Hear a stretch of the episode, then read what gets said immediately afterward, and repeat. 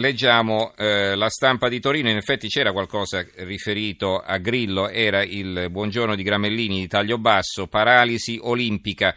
C'è una domanda che mi piacerebbe rivolgere a quella simpaticona della Raggi, al venezuelano Di Maio, a tutti coloro che si fanno un vanto di non volere le Olimpiadi a Roma.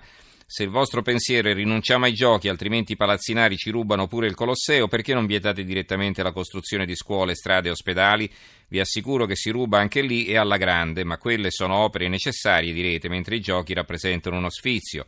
Sì, ma uno sfizio che oltre a rinfrescare le infrastrutture delle ritte della città e rimettere l'Italia per qualche settimana al centro del mondo porterebbe con sé un po' di gioia. E Dio solo sa se la capitale depressa di questo paese depresso non ne avrebbe bisogno di gioia di quella tensione collettiva che scaturisce soltanto dalla presenza di un obiettivo comune. So bene che se si esclude l'edizione radiosa di Barcellona i giochi si sono quasi sempre rivelati un disastro economico e il quadro clinico di Roma è così disperato che le Olimpiadi sarebbe più facile organizzarle a Calcutta. Ma invece di un comodo no da una classe politica che volesse davvero liberare l'Italia dalle sue paure anziché rattrappirla in una cima in un clima di indifferenza e mestizia quaresimale, mi aspetterei che cercasse un modo per ribaltare certi verdetti scontati. Mi aspetterei che proponesse una rete efficace di controlli per evitare gli sprechi e gli impianti inutili. Mi aspetterei che dicesse la vera sfida non consiste nel non fare le Olimpiadi per paura dei ladri, ma nel provare a farle senza rubare. Allora, eh, ci sono dei titoli sulla RAI, ricordate lo scoop di ieri del Fatto Quotidiano, eh, vi avevo letto il titolo di apertura, loro ci ritornano. Una notizia che viene ripresa da altri giornali, Cantone stronca la RAI, irregolari le selezioni dei dirigenti esterni sul manifesto, anche sull'unità ANAC, irregolari le assunzioni RAI, vari giornali riportano questa notizia. Il Fatto Quotidiano fa un passo avanti, la RAI se ne frega di Cantone, tutto illegittimo, bocciate 11 nomine, Campo dall'Orto fa lo scaricabarile, violate le norme anticorruzione, ma invece che revocare i direttori di rete e i dirigenti appena scelti, l'azienda si limita a sottoporre la questione al Tesoro e a promettere che per il futuro farà meglio. Le altre notizie, ah, il terremoto, abbiamo ancora il terremoto, se ne occupano soprattutto i giornali eh, della zona, i giornali locali e in particolare vedo qui il Corriere dei Reti, crolli, blitz negli uffici Ater, quelli delle palazzine dell'Ater in piazza Sagnotti e dalla Matrice finiti sotto la lente della procura reatina. Il Corriere dell'Umbria, un'altra scossa a Norcia, magnitudo 3,9 della scala Richter, la gente scende in strada, poi tutto torna alla normalità. Eh, sulla, eh, su quello che è accaduto a Piacenza, dove un egiziano è stato travolto da un camion mentre eh, stava partecipando a una manifestazione sindacale. Questa è diventata l'apertura del manifesto Merce umana e si vede la foto appunto eh, del corpo senza vita dell'egiziano coperto da un telo, scioperava per i diritti dei precari alla, alla GLS, azienda di logistica di Piacenza, l'operaio egiziano di 53 anni è stato travolto e ucciso da un tir durante un picchetto notturno alla sede di una ditta appaltatrice, l'UBS, l'USB, chiedo scusa, eh, l'Unione dei Sindacati di Base, accusa l'autista incitato a forzare il blocco, ma per la procura e omicidio stradale, proteste anche a Roma. Ne parla eh, il Fatto Quotidiano, investito al picchetto sotto l'azienda per i PM e omicidio stradale e eh, ne parla anche la Libertà di Piacenza che ci apre, Facchino ucciso, le due verità, travolto da un tir, forzato picchetto, la procura è un incidente. C'è poi l'occupazione dei binari da parte dei suoi amici e colleghi, serata di protesta del sindacato USB, tensione anche alla Lupa, caos in stazione, la protesta sui binari, treni in ritardo anche di 90 minuti, siamo tutti Abd el Salam, vogliamo giustizia. I titoli economici, i titoli economici. l'Italia frena PIL a più 0,7%, queste sono le stime del centro studi della Confindustria che sono anche l'apertura del Sole 24 Ore. Boccia.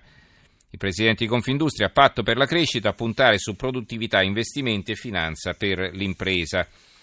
La stampa manovra, ecco tutti i tagli. Eh, la stampa di Torino, vi avevo letto prima l'articolo del, eh, di Gramellini, eh, però l'apertura è quest'altra, manovra tagli per 5 miliardi, Bruxelles blocca la richiesta dell'Italia sulla flessibilità, i risparmi dovranno crescere, vertice europeo, disaccordo sui migranti, il Premier, l'Unione organizzi i rimpatri. Il secolo XIX, altra apertura economica, taglia ai ministeri per 5 miliardi, no dell'Unione Europea, la flessibilità, la manovra si baserà su risparmi di spesa. Il mattino, eh, Calenda, che è il ministro dello sviluppo economico, la strada della crescita e l'innovazione anche al sud, lavoro, basta sgravi, crisi lunga, aiutiamo le imprese che investono, dal referendum, governance più forte. E a proposito del referendum, appunto c'è stato l'incontro, scontro, lo definisce Repubblica, tra Renzi e il presidente dell'AMPI, l'Associazione Nazionale Partigiani Smuraglia, a Bologna. Renzi scontro con l'AMPI a casa solo se sfiduciato, è l'apertura di Repubblica. La foto a centropagina sul quotidiano nazionale, il giorno della nazione, resto del Carlino, resto del Carlino è il giornale di Bologna. Bello ciao è il titolo eh, referendum Renzi faccia a faccia col presidente dei partigiani, tensione fischi, la platea della festa di Bologna si spacca. Bello ciao, beh, simpatico come titolo, gioco di parole. Ehm, e eh, il manifesto, sempre sull'argomento, Renzi smuraglia le due Italie, alla fine fischi per il Premier. Ancora eh, sulle banche, rimborsi da lunedì via ai pagamenti. Eh, si parla dei rimborsi eh, degli obbligazionisti della Banca Popolare dell'Etruria. Questo è il titolo che leggo sul Corriere di Arezzo. Questo è un argomento che noi trattammo molto approfonditamente a suo tempo e ci torneremo senz'altro su. Italia Oggi apre così ICI, la Chiesa assolta dall'Unione Europea, il Tribunale dell'Unione Europea ha bocciato la richiesta delle rate arretrate per gli anni dal 2008 al 2012, sarebbero costate fino a 4-5 miliardi di euro, cioè l'ICI non dovrà pagare, secondo il Tribunale dell'Unione Europea, l'ICI arretrata dal 2008 al 2012.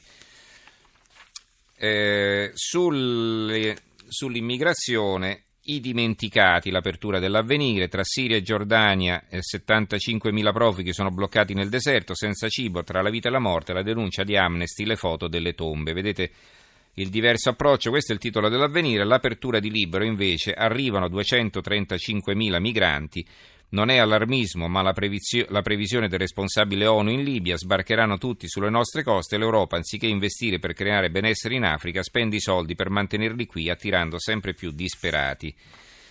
Il giornale, eh, Polizia allo stremo, Alfano e Renzi vengono a vedere, il caos Ventimiglia, eh, la notizia con la quale avevano aperto ieri, e c'è una lettera di Angelino Alfano eh, intitolata Una situazione temporanea e c'è la risposta di Alessandro Sallusti, ma lo schifo è definitivo, è il titolo della risposta. Ancora eh, sull'economia, eh, formazione professionale, un disastro da risanare è la Sicilia, il quotidiano La Sicilia.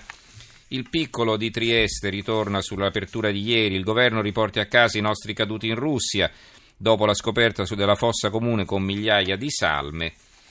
E infine dagli Stati Uniti, eh, sondaggi, Trump aggancia Hillary, la Clinton riappare, sto bene, questo è il quotidiano nazionale, sulla stampa centropagina gli outsider che insidiano la corsa di Hillary alla Verde Stein al libertario Johnson, un terzo dei voti dei giovani e Trump rimonta nei sondaggi.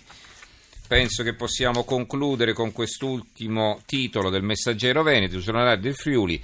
Ricostruzione, modello da esportare, serracchiani sono ancora vari delle scelte compiute qui da noi 40 anni fa, 1976-2016, appunto 40 anni dal terremoto in Friuli Venezia Giulia. Ci fermiamo qui allora, diamo la linea a Giulia De Cataldo che condurrà il GR delle due. Ringrazio in regia Gianni Grimaldi, il tecnico Fernando Conti, in redazione Giorgio Allegretti, Carmelo Lazzaro e Giovanni Sperandeo. Ringrazio anche tutti voi per averci seguito e ci risentiamo domani sera. Buonanotte.